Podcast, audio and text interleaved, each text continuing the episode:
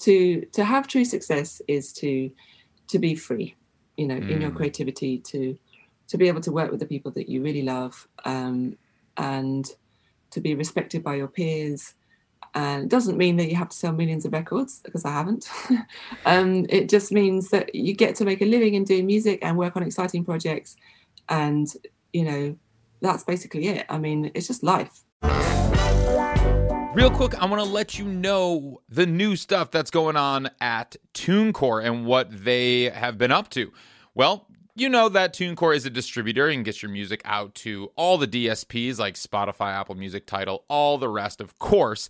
But you may not realize that they do this for an unlimited plan meaning you can distribute unlimited songs for an annual price. This is a new, relatively new thing that TuneCore has started to do. They also offer payment splitting and they have an admin publishing program as well. So check out everything that TuneCore is doing. They are a recommended distributor from Ari's Take. Head over to tunecore.com, sign up for TuneCore, distribute some of your music, and let us know what you think.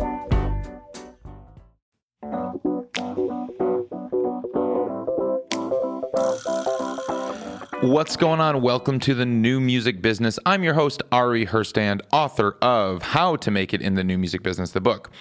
Today, my guest needs no introduction, except I'm going to give her one. It is Imogen Heap. She is, of course, the artist behind the breakout song Hide and Seek, which has been used so many times in dances and shows and movies and trailers and and remixed uh, by Jason Derulo for his song. Uh, and I, I've been a fan of hers since even before that time period from the Frou Frou days and uh, the uh, famously from the the Garden State soundtrack, that Frou Frou song, you know, "Let Go," that's her. Uh, I'm, I'm, a huge fan, and this was uh, just an absolute honor to have her on to uh, discuss. Actually, oddly enough, we didn't really talk about her music very much, uh, or really at all, but more about what she has been doing over the last 10, 15 years to make the uh, music industry more equitable and transparent and working out metadata systems through blockchain. And uh, her company that she started uh, the creative passport which in the future i'll let her explain it later on but we'll hopefully uh, remove all the confusion when it comes to data and credits and payment and all of that Imogen Heap, of course, she's the Grammy winner. She has collaborated with countless artists like Taylor Swift and Deadmau5 and Eric Whitacre and Jeff Beck, just to name a few. She's a Grammy winner.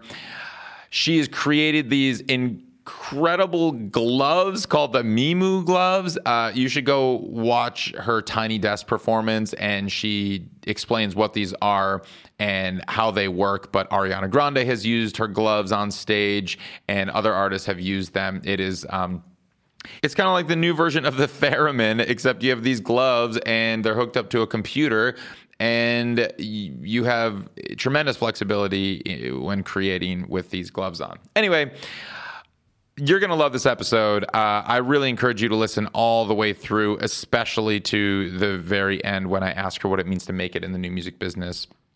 I loved her answer on this. And she's just such a brilliant mind and a wonderful person and is doing so much good in the music industry, especially the independent music community. As always, you can find me on Instagram and Twitter at Ari Herstand. You can find Imogen Heap everywhere as well on Twitter, Instagram. But she talks about how she's kind of uh, not doing social media anymore, and she just has her app, which she we discuss and get into all, all about that. You can find all of us that make the show at Ari's Take on TikTok, Instagram, Twitter. And of course, visit aristake.com, get on that email list. That is where you're going to get the most relevant, up to date information about the new music business. Get on that email list, subscribe. It is at aristake.com. And like and subscribe to this show. Follow the show however you're listening to this right now. Just hit that subscribe button, hit that up thumb if you're on YouTube. Leave a comment on YouTube, leave a five star review on Apple Podcast. Please pause, just go leave a review. It really helps. All right, let's kick into the show. Imogen Heap, what's going on? Welcome to the show. Thank you. Very happy to be here. Um, yeah, good to be here. Good to be where, here. Where are you right now? Where are you coming to me from? Um, I'm coming live and direct from Hackney in Hackney. London. Okay, yeah. very cool. Is this where you spent the last year and a half or so in quarantine and mostly, plus, yeah, plus, yeah. We're between here and um, my other my studio house, but um, but during lockdown I couldn't really go there, so yeah, I kind of created a little mini studio here in Hackney, which right. is good because it turns out I don't really need anything else other than what I've got. So now we're renting out the house with the studio. Oh, nice! Oh, that's, so that's great. Good. Yeah.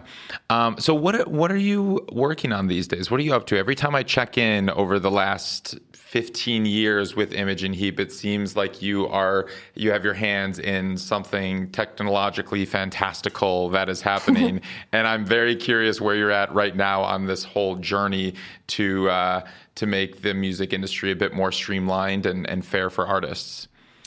Yeah. So yeah, I guess the, the thing which is uh, worth talking about here right now, not the other thing that I'm doing personally, um, sure. is um, around this digital identity for music makers, kind of preparing us for Web3, preparing us for all the possibilities of the new services of the new era, um, yes. where we have uh, multiple services looking out for artists um, with all the correct data intact, enabling to pay the right people 100% rather than 50% because apparently mm. 50% of royalties reach us right now and it's a mm. very slow process and it's it's very hard to untangle but um, but the future is bright we believe that uh, for music and creativity and we just want to empower and enable music makers right now to just start thinking about data their own data information about themselves and taking responsibility for that so that in the future they can go in and author, change, verify information about themselves to help other people do business with them.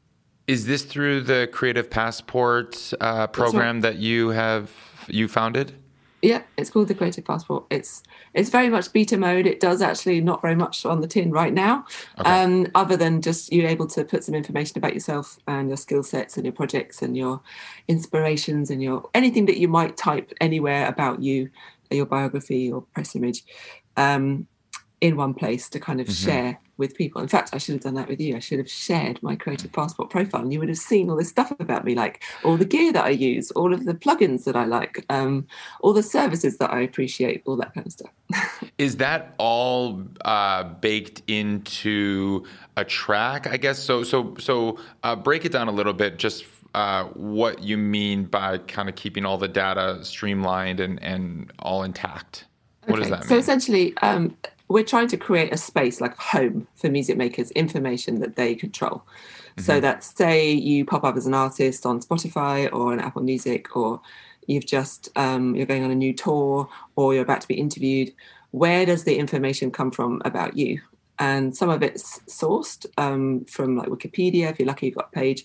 Um, of which you can't write your own material there. It might be an old press image that maybe has or hasn't got permission. Mm-hmm. Um, it's often that it doesn't represent who you are right now. And there's a lot of missing information. So this is about creating a platform, a non-profit platform, for musicians to be able to host that information that could be useful to anyone. Um, so that when we when we are on Spotify, it might have our updated um, profile information, or it might have, say, it might channel into our creative passport and have you could so that a user journey on Spotify, for example, could go around and uh, find out who's inspired by who. So they'd be scraping that data from the Creative Passport and potentially paying the Creative Passport for mm. the holders themselves directly for that information that's useful to them as a product. So that's just one example. Another example could be somebody wants to see what songs have used the Neumann TLM 103 that I'm using, mm-hmm. um, or somebody might want to know what kind of services they trust um, musicians. So this is a, a basically a home of all kinds of information, like good knowledge that I have as a musician that other musicians might be interested in, or mm-hmm. services might be interested in. And they might be yeah, willing to pay for that. But oh, the kind of the big goal um, is to essentially help the music industry not be fragmented with its information and mm-hmm. have good data, and not be having multiple different um, data sets around works that are all incomplete so, say like one company like the PRS who distribute royalties for writers in the UK, they mm-hmm. might have some information about a song, but they might be missing some information. So they've spent maybe a couple of hundred pounds trying to like figure out who that other writer was when they talk talking to some other people, and then they found that writer. But then that re- that is correct now in their data set, but it's not correct in ASCAP or in BMI or whatever Right. some other. There's hundreds of them all over the planet, all of these collection services, and they all basically every time they do that, every time they search for some information that they don't know, they that comes off the top of our royalties. So how can we stop that happening over and over again and and help something like a data set arise? Yes. So there's a lot there, and and um, I, am no, no, it's great, and I want to actually dig deeper and get more uh, nuance because uh, people who are listening to this right now uh, understood everything you just said, but I I want to actually unpack that more, and because. Um, so there's a, a few issues with this. This has been a pet peeve of mine forever that uh, Spotify never showed who the songwriters were, or now they're starting to. Now they kind of do that, but they also don't show who the session musicians are, who played on the record, what mic, what gear did you use. I love all of that. I mean, that should all be there. The full credits list. Um, you know, they're slowly rolling it out.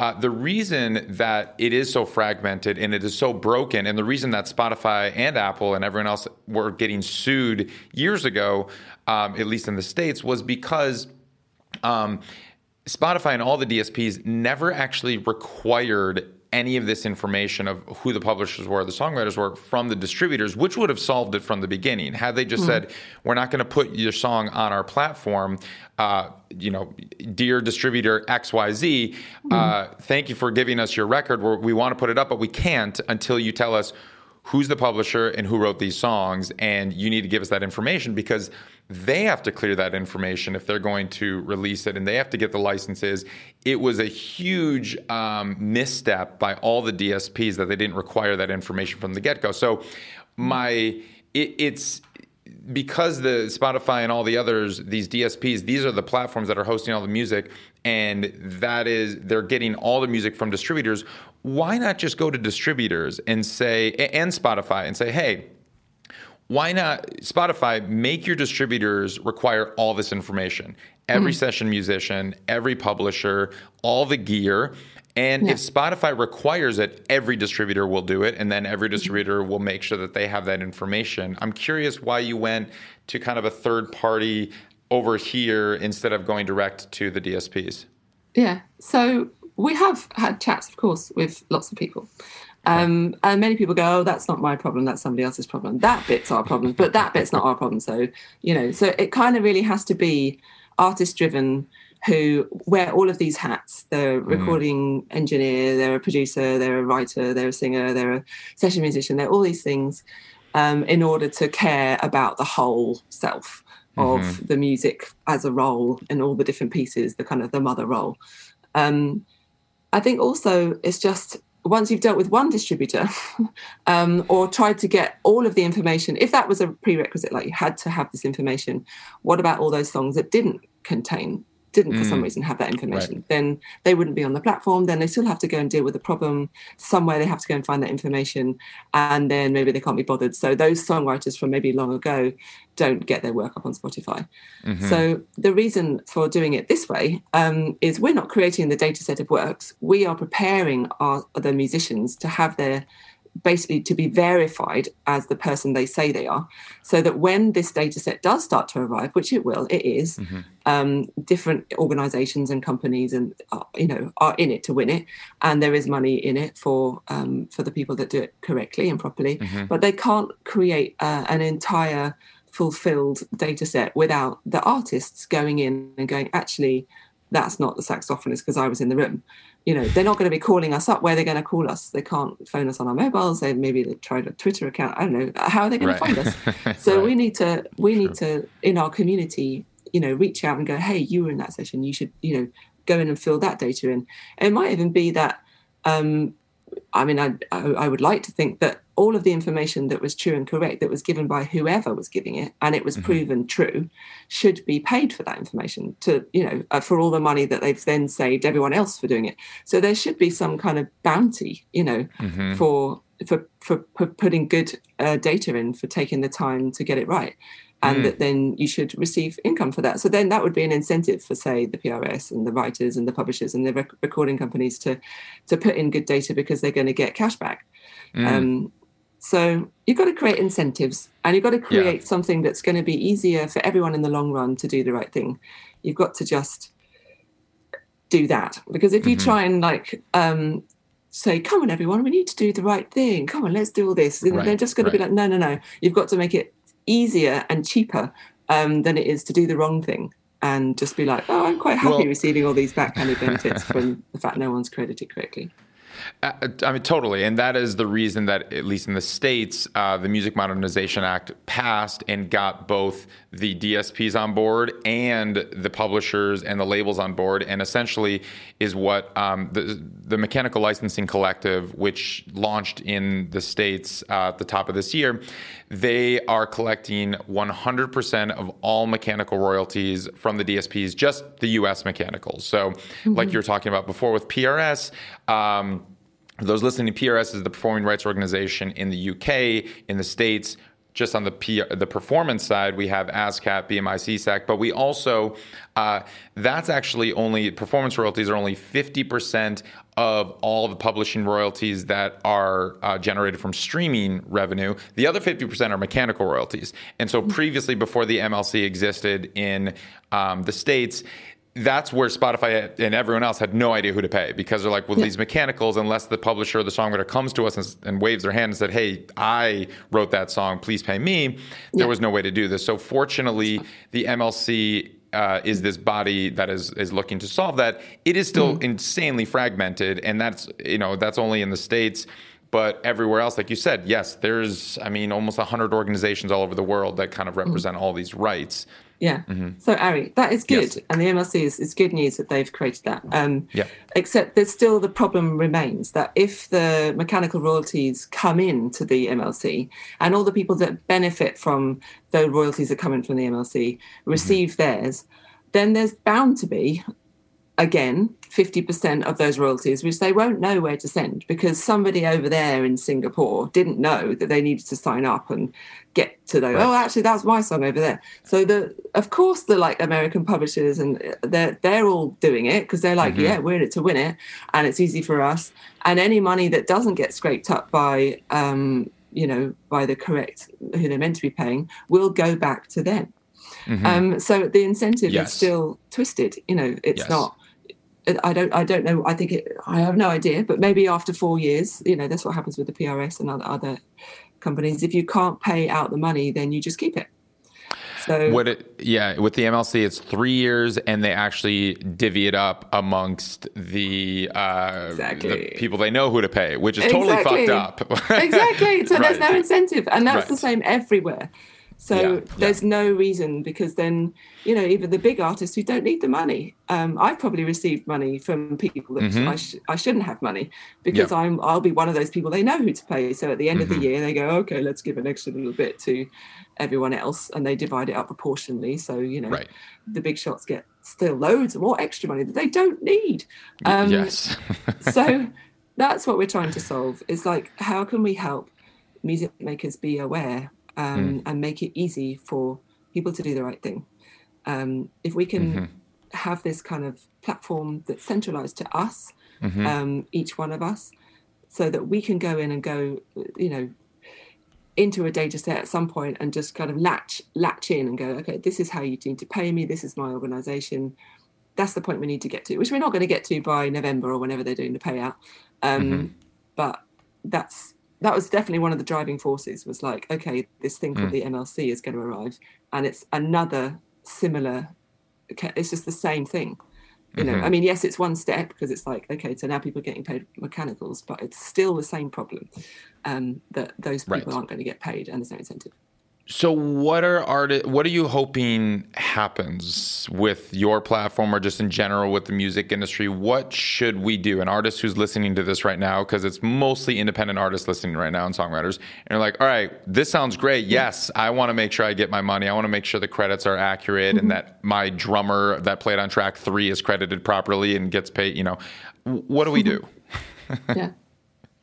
Um, well, we're not there yet. Um, okay. You know, we're maybe a decade away from from everything okay. being like truly integrated and and ready to roll. But there are you know movements now in technology where we have the nfts this kind of ability to be able to put a piece of music out that's independent of any platform and be able to pay directly mm-hmm. um, a, a, kind of digital artifact that's shared and can be exchanged um, so there are mm-hmm. possibilities for the future what i would imagine um, i mean mm. what people why i would say people should sign up now is just be prepared like get become part of the movement of educated music makers sure. who understand the value of data and where we're trying to go help us by being part of the mm-hmm. numbers to um, influence change in the industry by by showing that by force of numbers say you know at the moment we're like 3000 mm-hmm. we're a mm-hmm. beta project and we're just doing it under my own steam sure. with uh, occasionally a bit of, of, grant money so it's it's slow going sure.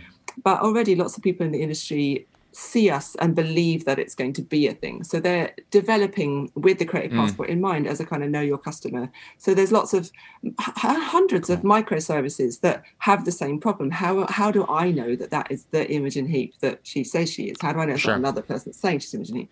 Um, how do I know that uh, that that is the correct publisher? You know, how can we help them um, deal with those issues? So we want to get that right from us. So we've got our house in order so mm. when the time does come, yeah. um, that you can essentially, what we want to happen is like the flow of, we want to lessen all admin. We want to take away admin basically because we want to get on with music. So yes. we want to go into a studio or we go to a venue or we're busking on the street or whatever we're doing and we have a creative passport. Um, maybe that's on your phone, maybe it's whatever it is, maybe it's in your wrist by then. Um, oh, and we'll be, um, you'll you'll go into a space. It'll be like, ah, here's Imogen Heap. I've noticed her creative passport is here. So then every single plugin that you use on your DAW, like in your workstation, or maybe you've done some singing, you would basically select, oh, Imogen Heap's in the house. She's here as a vocalist, or as a guitarist, or as a writer, or whatever. And then this information, even the various earliest ideas of a song. So even if I had a demo of a song that I'd improvised one evening, you know, during a live stream. And I found like four bars that was like, oh, that's a brilliant thing. I, I, that's definitely going to be a song. So I might want to just store that on in a file somewhere. But imagine if that file was not just like a file that was going to get lost on my computer somewhere, um, but it was it, it went to a place that I use my creative passport to go in and author and go, this is the beginning of my idea. Mm. And then mm. maybe I don't touch it for two years. But then later I'm like, oh, I'm going to call up that thing again because I've just met this writer who probably might want to finish that. So then you send it over to that guy or that girl or whoever. And then they maybe do a bit more writing and then it stays on the blockchain as another little piece of information. So there's always a nice breadcrumb trail. And it, it keeps mm. going until it gets produced and it's session musicians and then maybe even management and record label and all of these things like start to like click onto the song, like mm. extra metadata. And then cool. then I imagine the song, like at the moment we have services full of songs, but I mm. imagine that the future is songs as services. So this song has all the information that you might want to know about it. Everything, like it has interactions, it has tweets about it, it has like remixes, it has inspired pieces of artwork. It's like this massive like ball of stuff that's mm. been inspired wow. and all the kind of glue about what's been used in that song.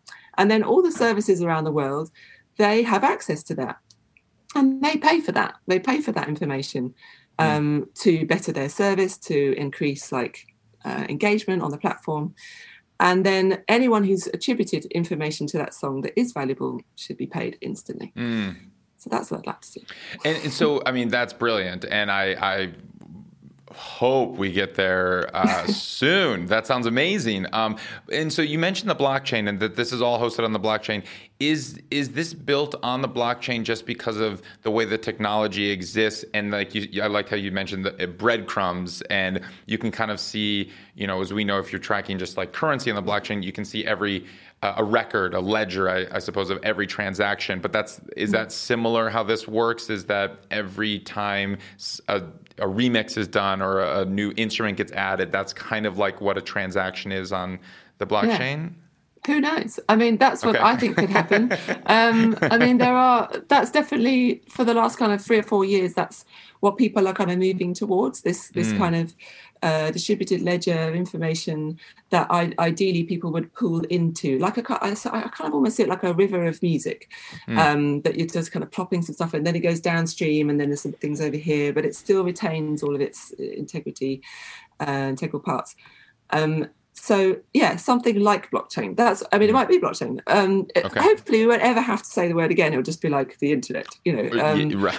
and it'll just be like a thing that sits underneath everything and mm-hmm. allows payment to flow, uh, verification, you know, all, all the things that uh, that kind of a lot of stuff is done with kind of you know companies over here and taking a bit of that and uh, yeah. um, hopefully we can just like really simplify that and allow people to do um, the fun bits, you know, the curation of that data. There's going to be so much amazing data. It's mm. like a kind of at the moment, all of the innovation that's really happened is around the information that's organized. And so that's with the labels, that's with like right. mass rights, um, mass recordings, uh, compositions with the publishers, like huge amounts of data. So mm-hmm. uh, companies like Spotify can deal with that you know, because mm. they've got okay, well, I'll work with these three major labels, and then I'll go and pick some uh, independent stuff off, and I'll work with some distributors, and it kind of. But there's no way for us. I mean, there is now Spotify for artists, but it's just kind of it's slow. You know, we're always the last mm-hmm. one in the chain to play yes. part of the party, and we're like the first ones to put anything in. So, right. the way that I imagine it um, would be I can't completely forgot what I was talking about now. completely forgot. Um, I had no the point. way that it would, um, the way that uh, as you go through the process, uh, the information gets added, and and just how that will eventually oh, yeah, work sorry. out to be. Uh, the point, yeah. the point was, the point yes. was, is that um, you have yeah all of this uh, information with the big organizations but imagine if you had like 100 million music makers. There's loads of us, by the way. There's like 300 million of us. Yeah. I mean, only 100,000 of us actually make a full time living out of it, and I'm mm-hmm. gratefully one of those.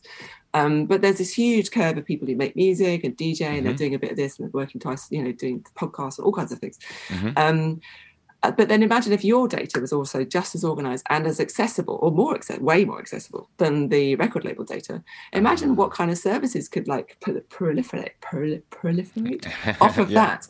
Yeah. Um, because then they've got all this amazing data like inspiration, gear list, projects, um, I don't know, correct lyrics, um, reasons behind songs uh, mm. where you wrote that song in what cafe. You could add a whole new layer to like Google Maps or something else. You could design right. your holidays around where songs are written. Um, wow. You could even like decide. This is my. This is actually one of the main reasons I wanted to do it. Was if you. I've done like stuff for charity. So Sendai earthquake. Um, I wrote a piece of music around the Sendai earthquake. It's called um, Lifeline, and it was really hard for me to kind of triangulate how to get money to someone, how to get the fans to pay for the song, and then for the song to pay for the charity. Mm. Um, and I just thought, wouldn't it be just be so nice if I could like, you know, say another earthquake like happened somewhere? I would be like, okay, all songs, all, all all royalties of Lifeline as of today will be going to this charity, mm. so that you can immediately divert payments. Obviously, some people, if, if anyone else played on that, they'd have to agree to that, or but right. they would be able to do that because you'd just be able to fire it out across the creative passport. And if they didn't, they'd they'd receive their bit. But then mm-hmm. you can imagine that radio stations around the world would choose to play songs that they knew were funding the relief of an earthquake. Um, so it's that kind of like yeah interoperability and like sharing of information, instantaneous kind of connection with the audience that could happen if we had yeah. this kind of home space.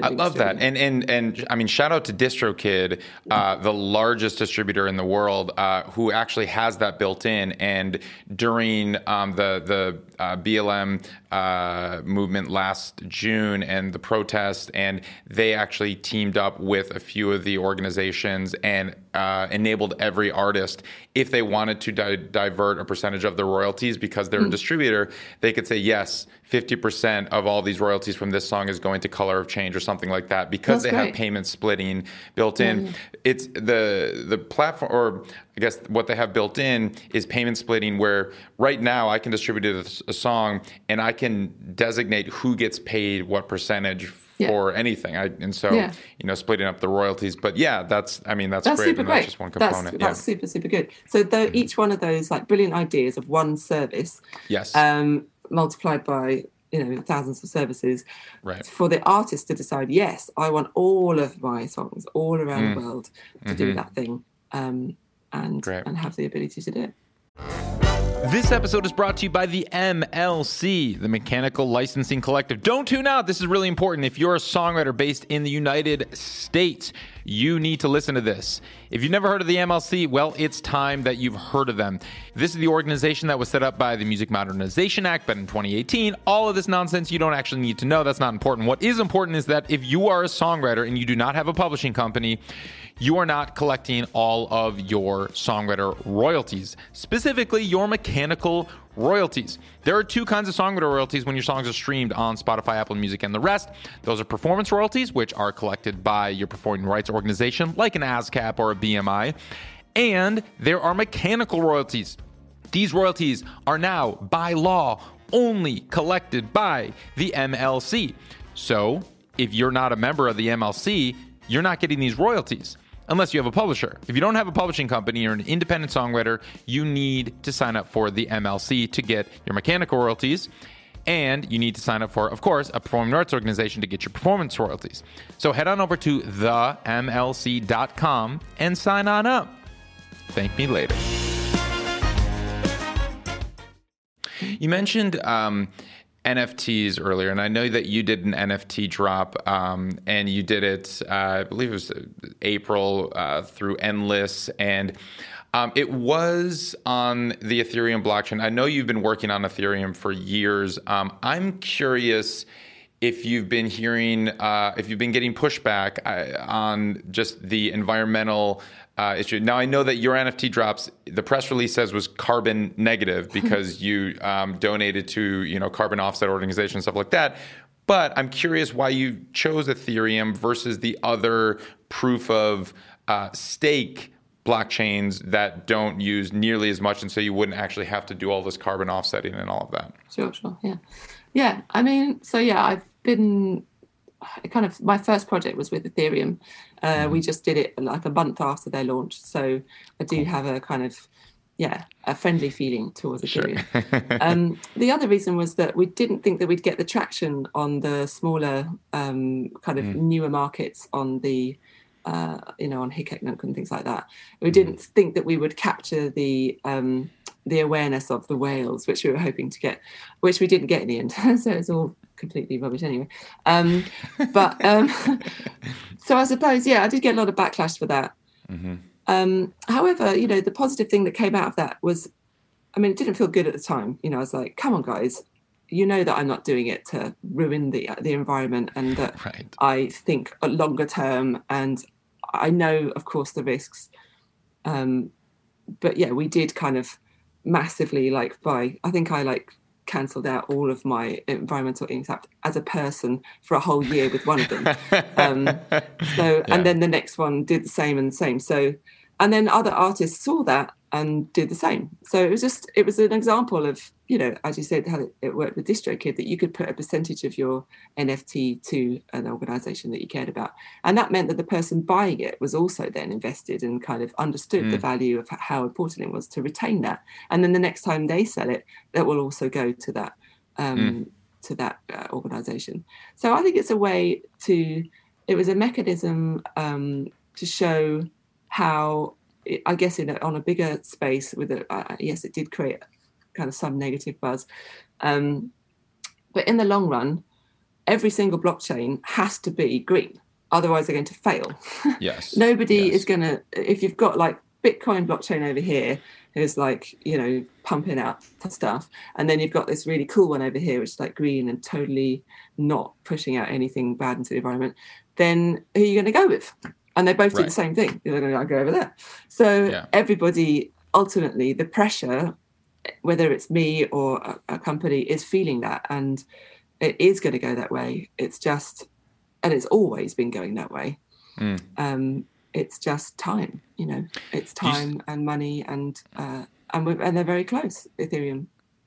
Are you talking to the Ethereum people? Because I know they've been saying they're going to move from proof of work to proof of stake for years, and I think we're all just waiting with bated breath every year when that's going to happen. I feel like they just, I mean, I've been a little bit out of it for the last couple of months, but I okay. maybe I'm wrong, but I feel like they have done something kind of mm. of note uh, okay. in that direction in the last month or so. I don't know exactly, sorry, because I've just been busy doing other stuff. No worries, um, no worries. I'm, I was yeah, curious I mean, if you had a, it's, it's, yeah. it's their life, it's their lifeblood. You know, they've got to get it right. And there's no point if you look at the opposite, which is like the the oil dollar. Um, yes. How much worse is that? You know, so mm-hmm. nobody talks about that. It's like, oh, it's really bad. It did an NFT. I'm like, okay, but what happened about your credit card and this and that and all the things that had to make plastic and whatever, you know, and the mm-hmm. the other organizations and what do they do? And you know, it's it's just not the plane tickets you buy and the the vehicles that you purchase and on and on and on. Right. I think that was just because NFTs exploded in the artist community earlier this year, and artists are tend to be a bit more environmentally conscious than finance people uh, when it was mostly just uh, dealing with the commerce community. previously, that wasn't really discussed as actively as it was when it became the artist community. Um, so that's kind of where it went that way. But yes, I'm curious. Yeah. Do you think NFTs are here to stay? Do you think there will always be some kind of an NFT in the future? Definitely, I hope they will. I mean, at the moment, it's like it's not a very sexy name, is it? Non-fungible token, right? um, but essentially, it's like a, a piece of art um, that's exchanged between two people, and you can define the parameters of what that art is and what it does. So mm. whether it's a film or whether it's a something you're trying to raise, or I mean, it's anything really. Um, it's just at the moment like people are doing like little videos and little gifs, and um, there's some lovely things on there. Like Holly Herndon and Mat Dryhurst did really beautiful set. Um, mm. And there's some really beautiful, yes, it's amazing. But for me as an artist, I'm like, I feel so excited about finally having an opportunity to not think in terms of three to five minutes long songs. Um, mm. And that I could release something that's like a 20 long minute piece of music that maybe only one person really loves, you know, mm-hmm. um, but it's out there and they've got it and they've supported me. Um, or maybe it's that, you know, I find it hard to go in to the studio and just finish a damn song because I've got like a million things going on and my daughter's around and you know just can't mm-hmm. get into the flow for long enough. Uh, but I can, you know, make a quick thing on Endlesss and kind of show express my creativity in a smaller time nugget mm. um, mm. that is still interesting and fans like it. So mm-hmm. I think it's nice to have that flexibility, nice to have that uh, box kind of broken open that you can mm. fill that uh, release however you like. And mm. that's what's exciting. But I think uh, it's kind of breaking us out of the mold and allowing musicians and artists to be freer in their concepts and uh, in their formats and um, and also being able to work you know cross multidisciplinary media all kinds of different yeah. things and being able to pay everyone yes. you know that's the problem with you might release a video on youtube um, and you know you might receive a ton of money no you won't receive a ton of money unless you're like massive um, but you'll get some money but then what will the videographer get you know um, how will they be recognized or uh, what about your artwork that went up mm-hmm. on you know you got this really nice cover art that actually everyone really loves and it helps sell the music, but um, they don't get anything for that every time it's sold. Mm-hmm. So I think it's a really great kind of fun explore explore space, um, mm. and it and it it feels like a playground. Yeah. And I don't know what's what it's going to manifest as, but I think it's going to be very positive. Um, the thing cool. which we need to uh, to do already is to again find a way i mean it is starting to it's moving very quickly um mm-hmm. like how to kind of get, again kind of cookie come trail back to the writer the photographer the whoever it was like so that you can go see more of their work and that they're all connected mm. and then there's going to be vr galleries of nfts and uh, the yeah. flow of kind of movement between and be able to follow artists and see their work projected in different vr spaces or mm. you know augment or kind of like put it onto a, a wall that you're talking yeah. to somebody about and do a conference with it and then that pays the people you know it's just right, right. once it's all kind of interlaced um, and mm-hmm. connected mm. and all the right information is there feeding back to the right people then we can the payment happens because mm. now we have this technology so you have developed your own app, your own platform uh, with the Heapster community that you call it, um, and it's. I think you reference it's kind of like your own version of Patreon. Uh, it's, it's a patronage where the baseline model is like two pounds a month or 20 pounds a year or there's a sliding scale up to people can do 250 a year if they'd like um, and it's it's really cool i mean I'm, i became a member of the the community and i was going through the app and looking at the videos and, and you're doing all these live streams and and i guess lifting the veil a bit for this community on your process. Um, what inspired this version and what inspired you to do an app like this? Um, well, the the company originally that we did it with is a company called Superpass. Juliana Meyer, she's the CEO, and she came to one of our early. Um, it was called Mycelia at the time. These workshops that we were hosting all around mm-hmm. uh, London, and um, I really liked the idea of her platform. So her platform idea was to allow musicians to host all of their music in one place and for them directly to receive music on their own app that would also pay rights holders. Um, mm. and you could put demos up there, you could chat to your fans. Um, you know, that seemed like a fantastic idea. The problem was that then when she tried to get the licenses off you know Sony, um, they were like, yeah, yeah, sure, you, uh, you can you can have them for ten grand a year, and she's like, what? You know, I was like, excuse me, they're my song. Can you just give them to her, please? And then you'll receive yeah. money on the payment of the plays. And I realized that that's what's happening in every single music service. They ask this upfront money. It makes it mm-hmm. impossible to create these new business models. Mm. Um, and then we're stuck with these big companies um, with the tiny, you know, royalties that we have because major music companies like to receive money upfront that yes. they don't have to give to the artist because it's not under the same remit. Uh, it's not in the contract. So that's what happened with Spotify and everyone. They kind of they had a piece of that uh, of the pie. And it happened with YouTube. It happened with Facebook. It's essentially yeah. bribes for them to go away, which is yeah. infuriating, especially when like you know they they sue Facebook because a lot of these songs are on their platform, and then Facebook's like, "Here's a hundred million dollars. Can you just go away and we'll figure it out? We promise." And they're like, "All right, this works for us." And of course, the labels and the publishers keep that money. They don't pass it along to their artists, yeah. and but now they have the rights to use it, which mm-hmm. is kind of crazy. I think there have been people like. Um, you know Taylor Swift who'd kind of pressured labels like Universal to to divvy up some of those payments and mm-hmm. have been effective. And so you know artists can sometimes move the needle in the right direction. Yes. Um, but yeah, it's it just really upset me the whole thing. Um, so we we basically did pay I think the ten grand in the beginning, and then uh, well, I probably shouldn't say this in public, but now we just basically put it up there and I don't care. Um, right. So there's like, because there's only like, right. there's like 300 fans or whatever, and it's like, what yeah. are you going to do? Um, so we put all of my entire catalogue up there, all the demos.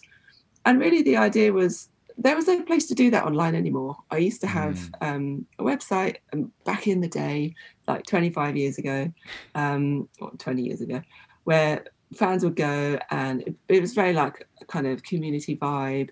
There was no like speak to the masses and everybody can chip in. It was just very close nice you know real fans chatting and i would talk about my process and mm. and that's how i made my records.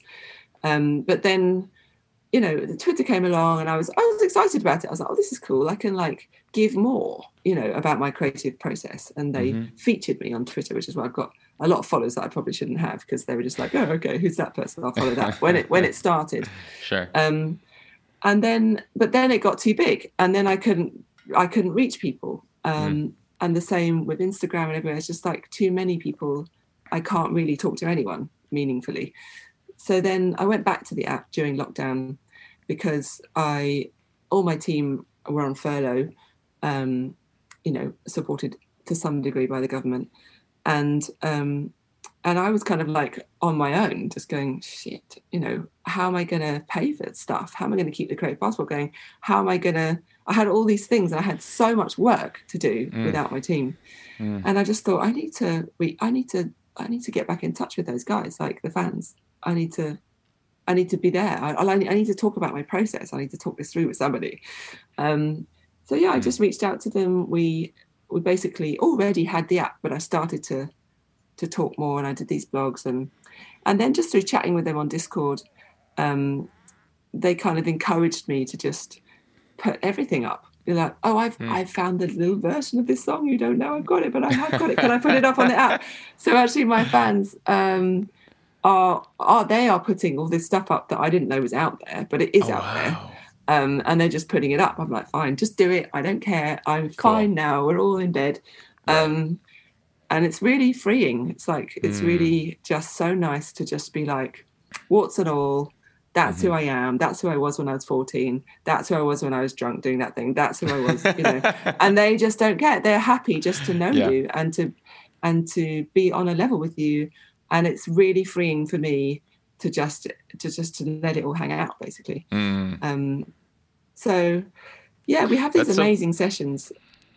Sorry i'll just tell you because it's really lovely. um, yeah, yeah, yeah, every thursday actually it's not every mm. thursday now because i've changed dates with scout. Anyway um every wednesday or saturday i chat in this chair which is like an egg chair and it's got like a tablet in it and a little um, camera microphone speakers and um, a little band for my heart rate. And basically, I that my my fans have a way to kind of go. There's this bot. Okay, it doesn't sound very sexy right now. It's a chat bot, and it's called yeah. A-Imogen, Augmented Imogen.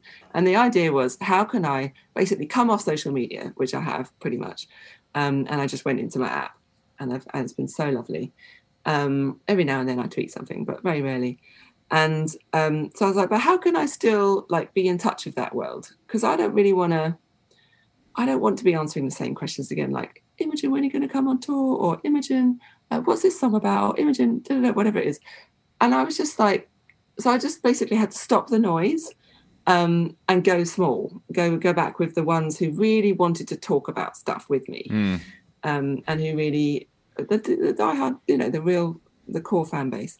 Mm-hmm. Um, but it is a 24 7 world and you still might discover something you know on twitter or whatever that you actually do want to follow up with so i was like how can we build um, an ai that could in time field these incoming messages um, and also for the, for the creative passport so it's like imogen blah blah blah asking me a question and because I sometimes do feel like a bot. I'm like, I don't know, or I wrote this song about, or I'll just copy and paste that, you know. Right. So why not just be like truthful about it, and and they can have the answer from A-Imogen. Um, hmm. um, but if they do ask me something that's not been asked before, then they get to talk to me in the chair. Um, and then we have these discussions like you and I are, and we talk about everything. We talk about my sex life or my lack of it. Well, actually, my just recently uh, revived sex life, which is wonderful. Um, so know, it's so good. Um, uh, or it could be about, you know, my sister's death, or it could be mm. about whatever it is, or it could just be something funny. Um, and Oh, actually, one of my fans, this is amazing, um, diagnosed me with, I've got this thing called Hashimoto's, which I didn't know I had. But I was basically talking in the chair. It's like an over, an underactive thyroid, but it basically shows up as a bit of a goiter, so you can't see it really, but there's like a little growth there on my neck. And um, this, this fan called Di noticed that I had a slightly enlarged thyroid. And she was like, you need to go to the doctor because I think you've got a goiter. And I was like, where? Oh so I went to the doctor. I had a goiter and I got it Whoa. diagnosed, and I have Hashimoto's, which is the same as my mum, which explains my lack of sex drive, my depression, my anxiety, my overweightness over the last six years since childbirth.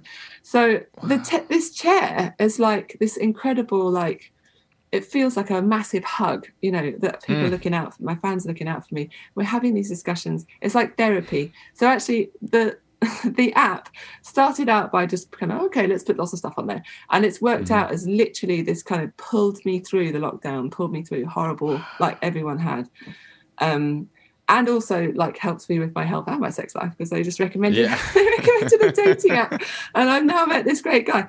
Uh, well, anyway, it's not. Oh, I shouldn't talk about it.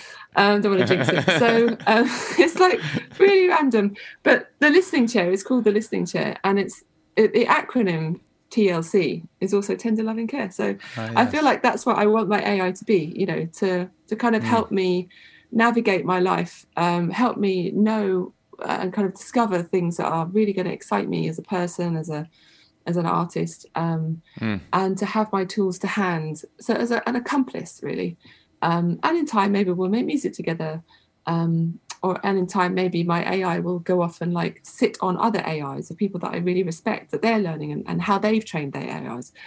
Um, so we're slowly, slowly to, together doing these workshops, doing these uh, sessions in the chair. We create these Q and A's, and then the fans go in and edit them to bite-sized chunks that Augmented Imogen can then have in her knowledge store. And then oh, wow. somebody else asks me the same question, it'll be there. So it's like this really lovely wow. cycle. Um, and in fact, in the future, I'm going to start taking all of my interviews in the chair. So then you uh, would also be contributing to A-Imogen. Ooh, uh, nice. So are you training your uh, AI uh, in a musical realm as well, or in the future, is the augmented Imogen going to uh, write and compose and create your music, and uh, while you're playing with your your kid? With me, with, with me. you. Yeah. Oh, okay, with you. Definitely. yeah, yeah, without a shadow of a doubt. Yeah. So your your co-writing create, partner um, will be your AI. one of them, yeah. Wow.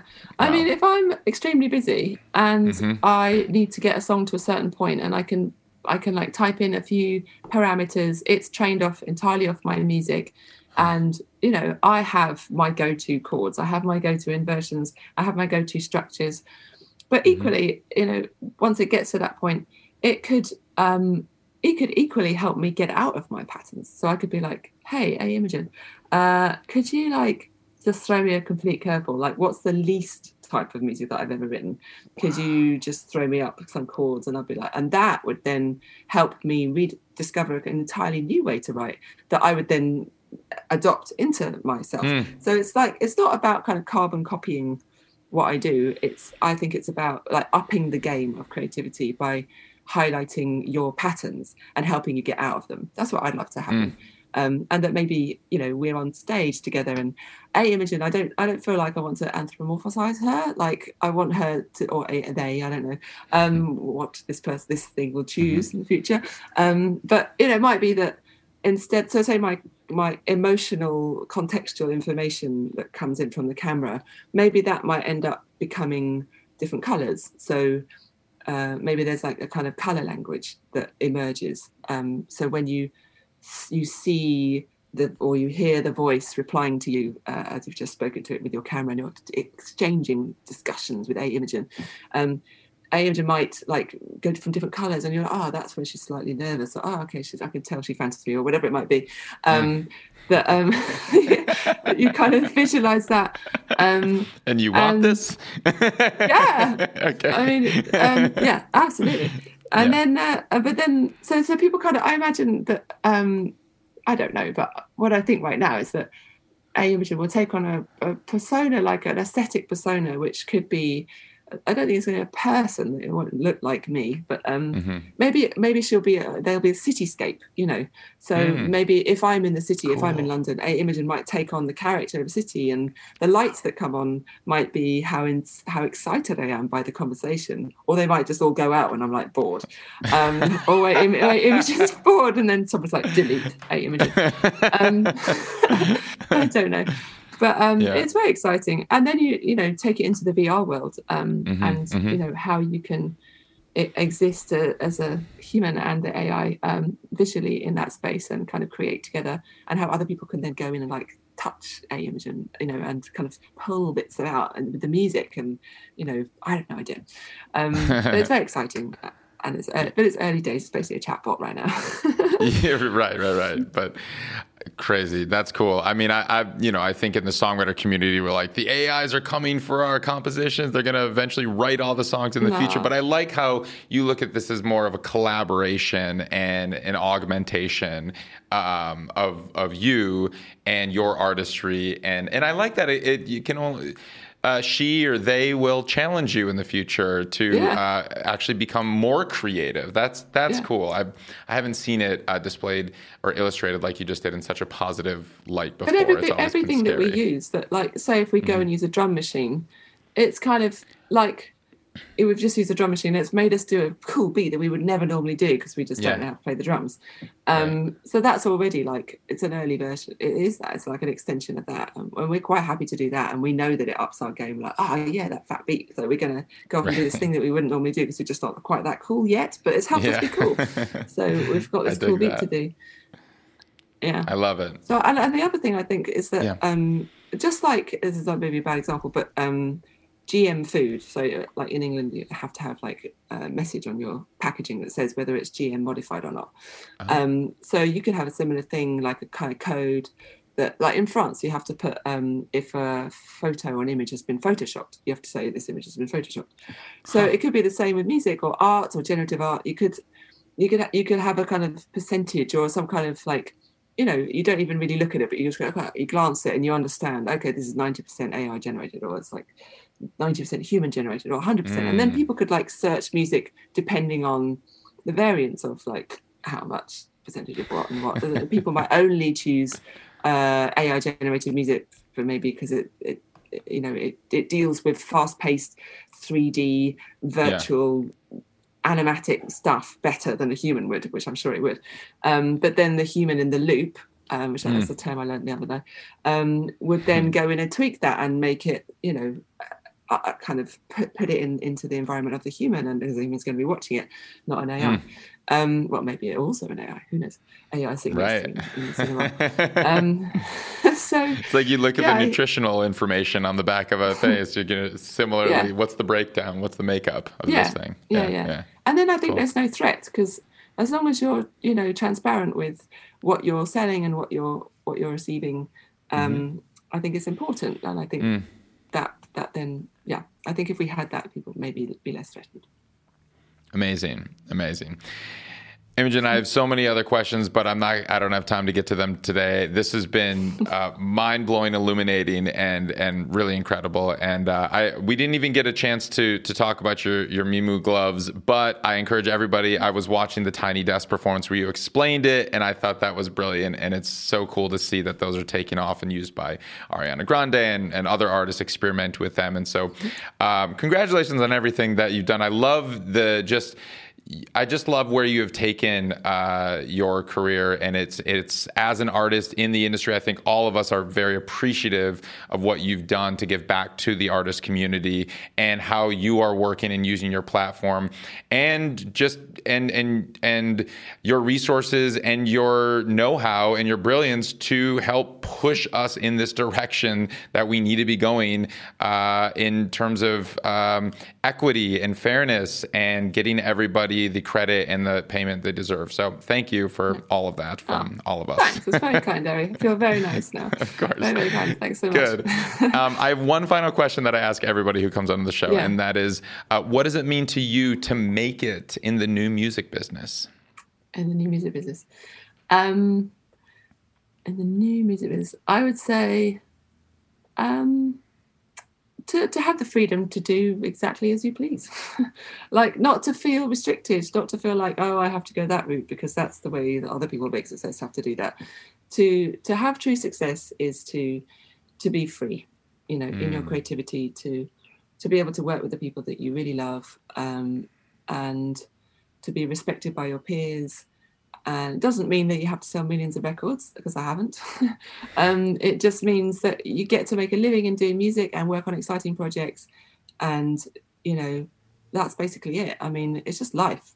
It doesn't have to be, you know, you make a number one. That's for a certain type of like character that I mm-hmm. could never do. I could never do that thing of like keeping that up.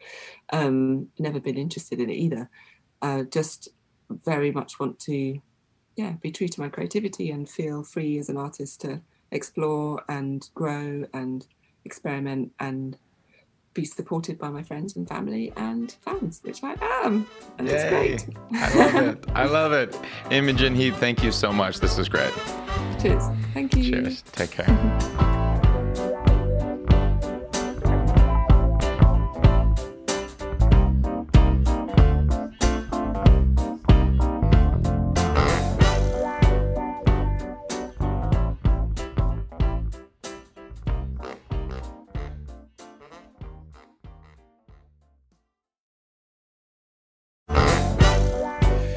quick, I want to let you know about TuneCore. Well, I'm sure you already know about TuneCore, but you might not know that TuneCore recently, over the last couple years, has changed a lot of its platform for the better. And uh, you know, I've been I've been talking and reviewing TuneCore uh, for the last gosh, 10, 12 years or so. And this is the biggest update to TuneCore that they have ever done. And this is a great move from TuneCore. What they've done is they've moved to an unlimited pricing plan. So, where we're at, kind of in the current stage of release strategy and recommended practices for how to release your music, yeah, you got to be releasing more music more frequently than just dropping an album once every three years. So, to uh, accommodate this, they now have an unlimited pricing tier, which means you can distribute unlimited music for an annual price. They have also integrated splits, payment splitting. So, whether you want to cut your cutting your producer or other collaborators maybe some session musicians you want to cut them into some of your streaming revenue you can do that very easily on the tunecore platform. And another thing that i love about tunecore is their publishing program. They have tunecore admin publishing. So you know i've talked a lot about this on the article on the distribution comparison chart on ari's take but I wanted to let you know about these new initiatives that TuneCore is up to and everything that TuneCore is doing. Head over to tunecore.com, check it out for yourself, sign up for a program, distribute some of your music, and you'll see for yourself.